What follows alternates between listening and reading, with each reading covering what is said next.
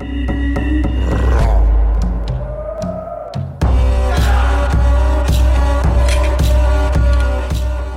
Americans. Hello, South Dakotans.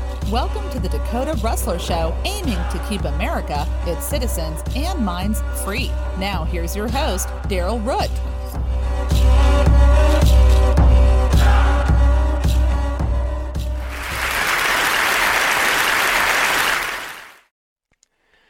Hello, welcome to the Dakota Rustler Show. This is episode number 76.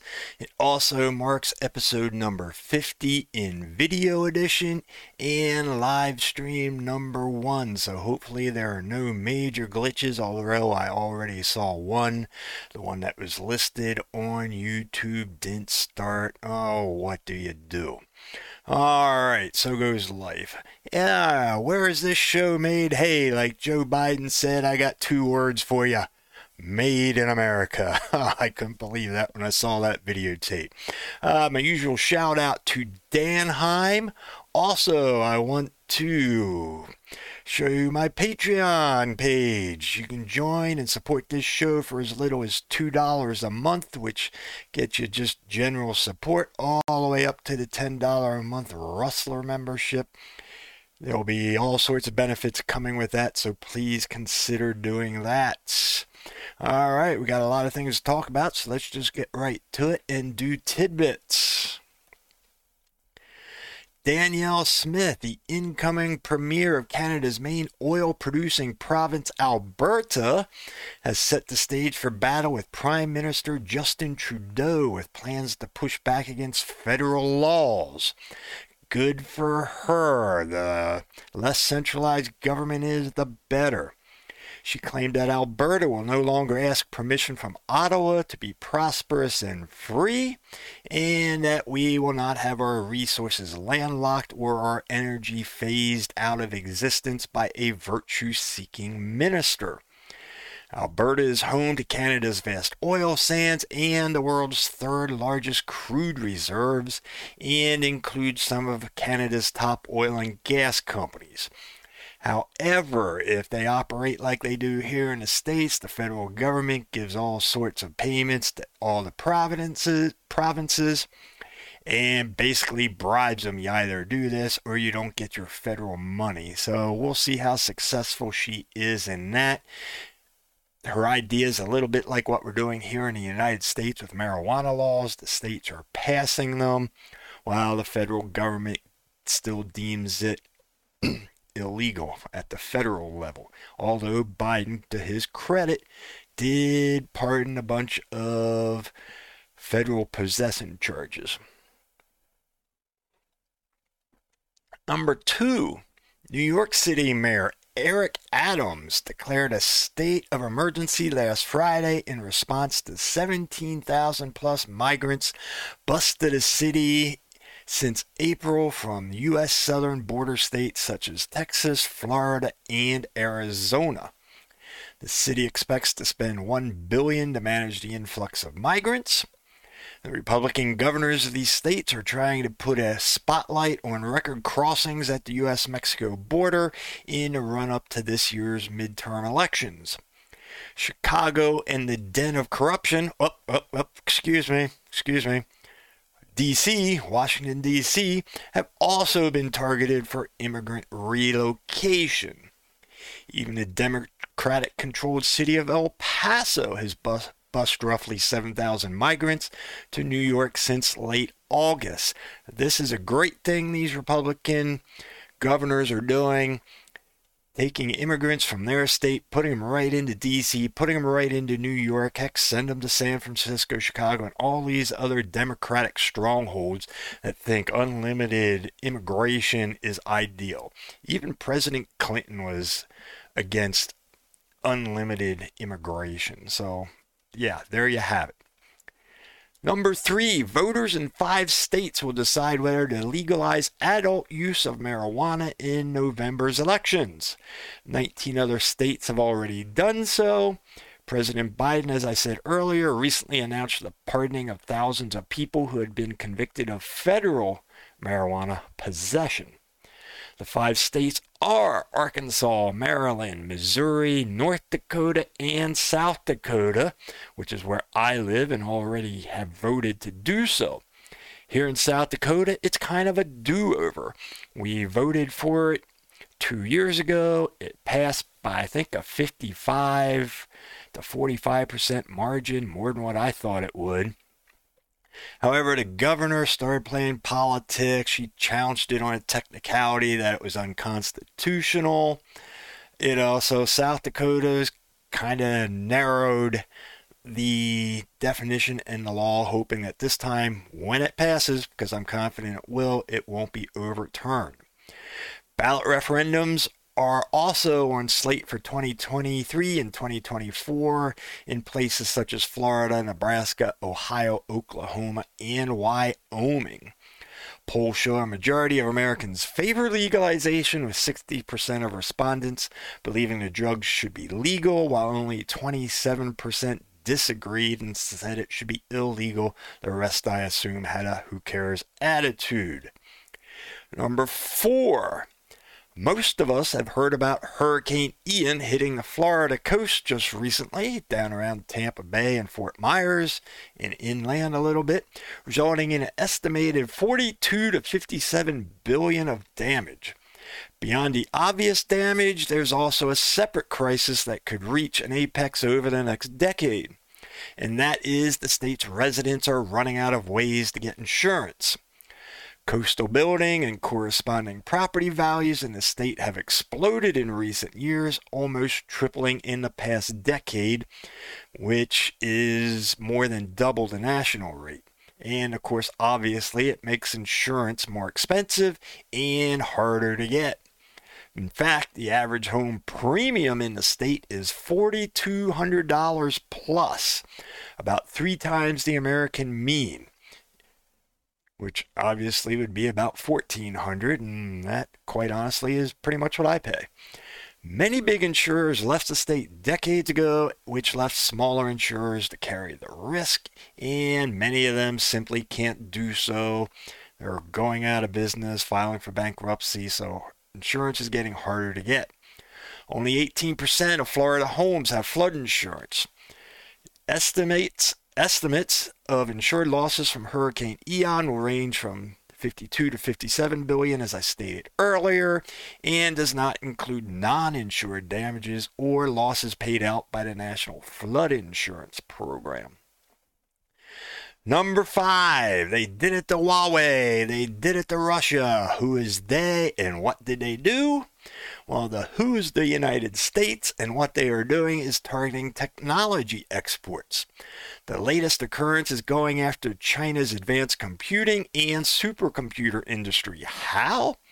Well, a little known rule that enables the U.S. regulators to extend their technology export control powers far beyond America's borders to transition between foreign countries and China. And I think I missed the word in there. But anyway, the provision called the Foreign Direct Product Rule was first introduced in 1959 to control trading of U.S. technologies. It essentially says that if a product was made using American technology, the U.S. government has the power to stop it from being sold wherever, whenever, by whoever, including foreign countries. Well, last Friday, U.S. officials applied the rule after expanding it to include U.S tools, not just technology, but tools to China's advanced computing and supercomputer industry to stop it, supposedly, from obtaining advanced computing chips. But hey, they're so good at stealing tech. They've been doing it so long. We never catch them. We never really punish them. So, will this even make a difference? And of course, as I've said before, the devil is always in the details. Almost all chip factories contain critical tools from U.S. suppliers. You know, this whole thing is almost like me saying you can't install flooring if you bought your tools from me, or you bought technology from me, or I gave you advice. You know, it's ridiculous. I mean, I agree that China needs to be corralled, but I don't know if this is the way to do it.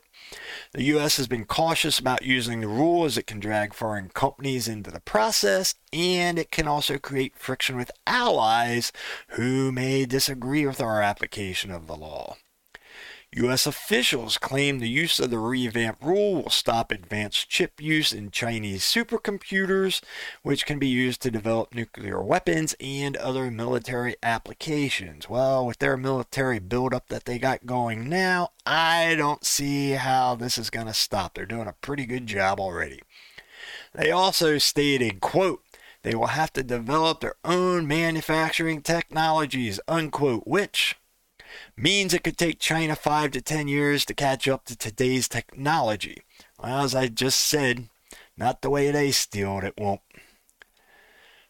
And with that, it's time to take a break. I'll be back in 50 seconds.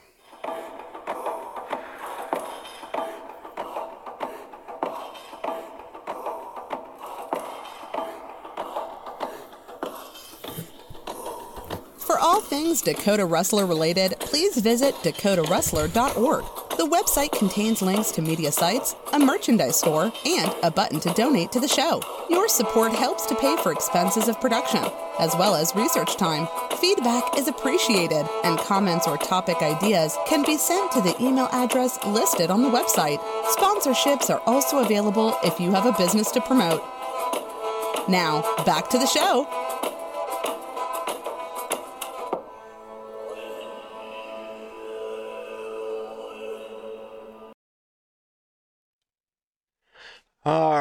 Just a reminder this show is available in places such as iHeart, Spotify, TuneIn, YouTube, and Telegram.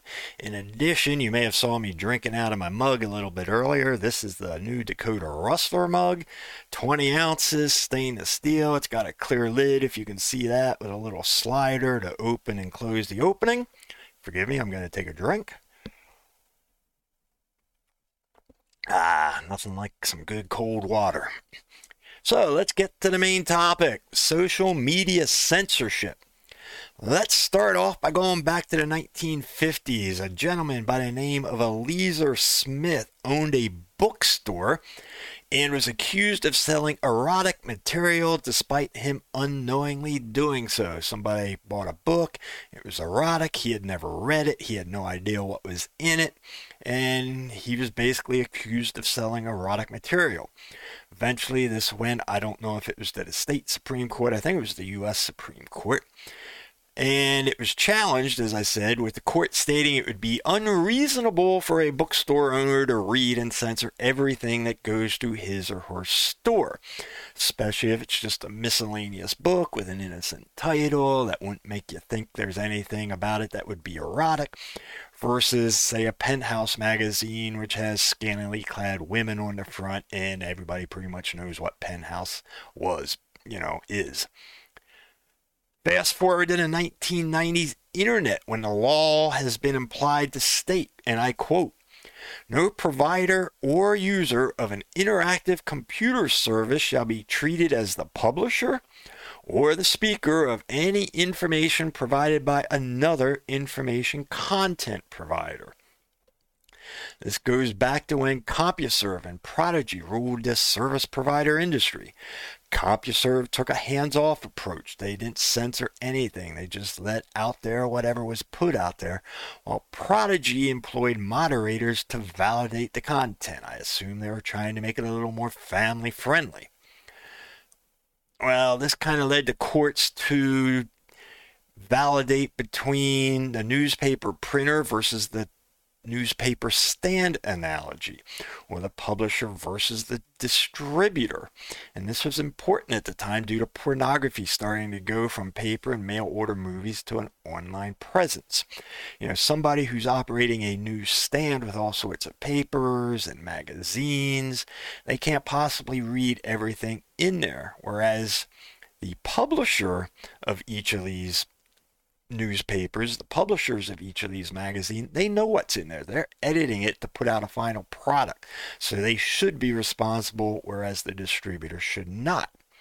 The general theory is that distributors, as I just said, can't reasonably know what everything that they sell contains, while publishers should know everything that goes into their product and or service. Why is this important today? Well, Congress is planning on revisiting Section 230, which all of this falls under. So, what's going to happen? This is really targeted at places like Facebook, YouTube, Twitter, and all these other large social media giants.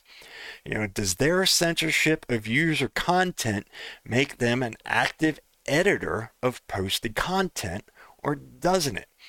You know, people are being kicked off Twitter all the time. They're being kicked off YouTube. They're being kicked off Facebook. These people are taking a, well, these companies are taking a moderator role, which means they could be, in theory, found responsible for what goes out. And if they are ruled responsible, would that open up lawsuits for allowing content that someone may misinterpret in order to do harmful things. That being the case, giants like Facebook could be sued to the point of pulling out of social media. You know, if they've got to defend themselves against thousands or tens of thousands of lawsuits saying that they're responsible when they may have no idea what was put out there, they could just decide not to do business, and that would totally change the way the internet works. Can you imagine no more Google, no more Facebook, or a heavily restricted Google on Facebook and Twitter? You know, Google and Twitter were sued when uh, YouTube and Twitter recommend, well, I guess YouTube recommended an ISIS recruiting video to a person who killed a U.S. citizen in a 2015 Paris attack, you know, a terrorist attack. So they were basically said, well, you recommended this video to somebody. He went out, killed somebody. You're responsible because you recommended this to him. So even recommendations, a lot of people on Facebook, YouTube, they love the recommendations because it allows them to see what they want to see. Well, that could get eliminated, everybody. In addition, does banning controversial content simply make those who produce such content go underground where it becomes harder to enforce? If you drive all these illicit websites into what's called the black web and other dark corners of the internet universe, it's going to become harder to enforce what these people are doing that is wrong. So we need to consider that too. I mean, tech is great, everybody. I love tech and I also hate it. Why? Because it can be used for evil. I believe companies should make a good faith effort to censor blatantly illegal activities and allow each reader to determine the things that are controversial, what they want to read and believe, no matter how stupid, and allow people to censor what their children see. This all goes back to responsibility. Parents need to be parents need to be responsible for what their children see. As I said, you know, if something's blatantly illegal, if something's blatantly pornographic, it should be, you know, censored so that kids at least cannot access it.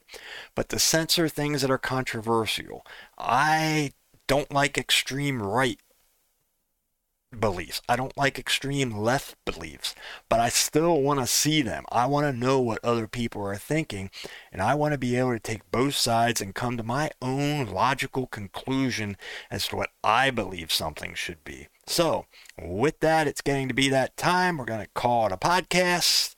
Till then, you know the mantra question authority and always be free.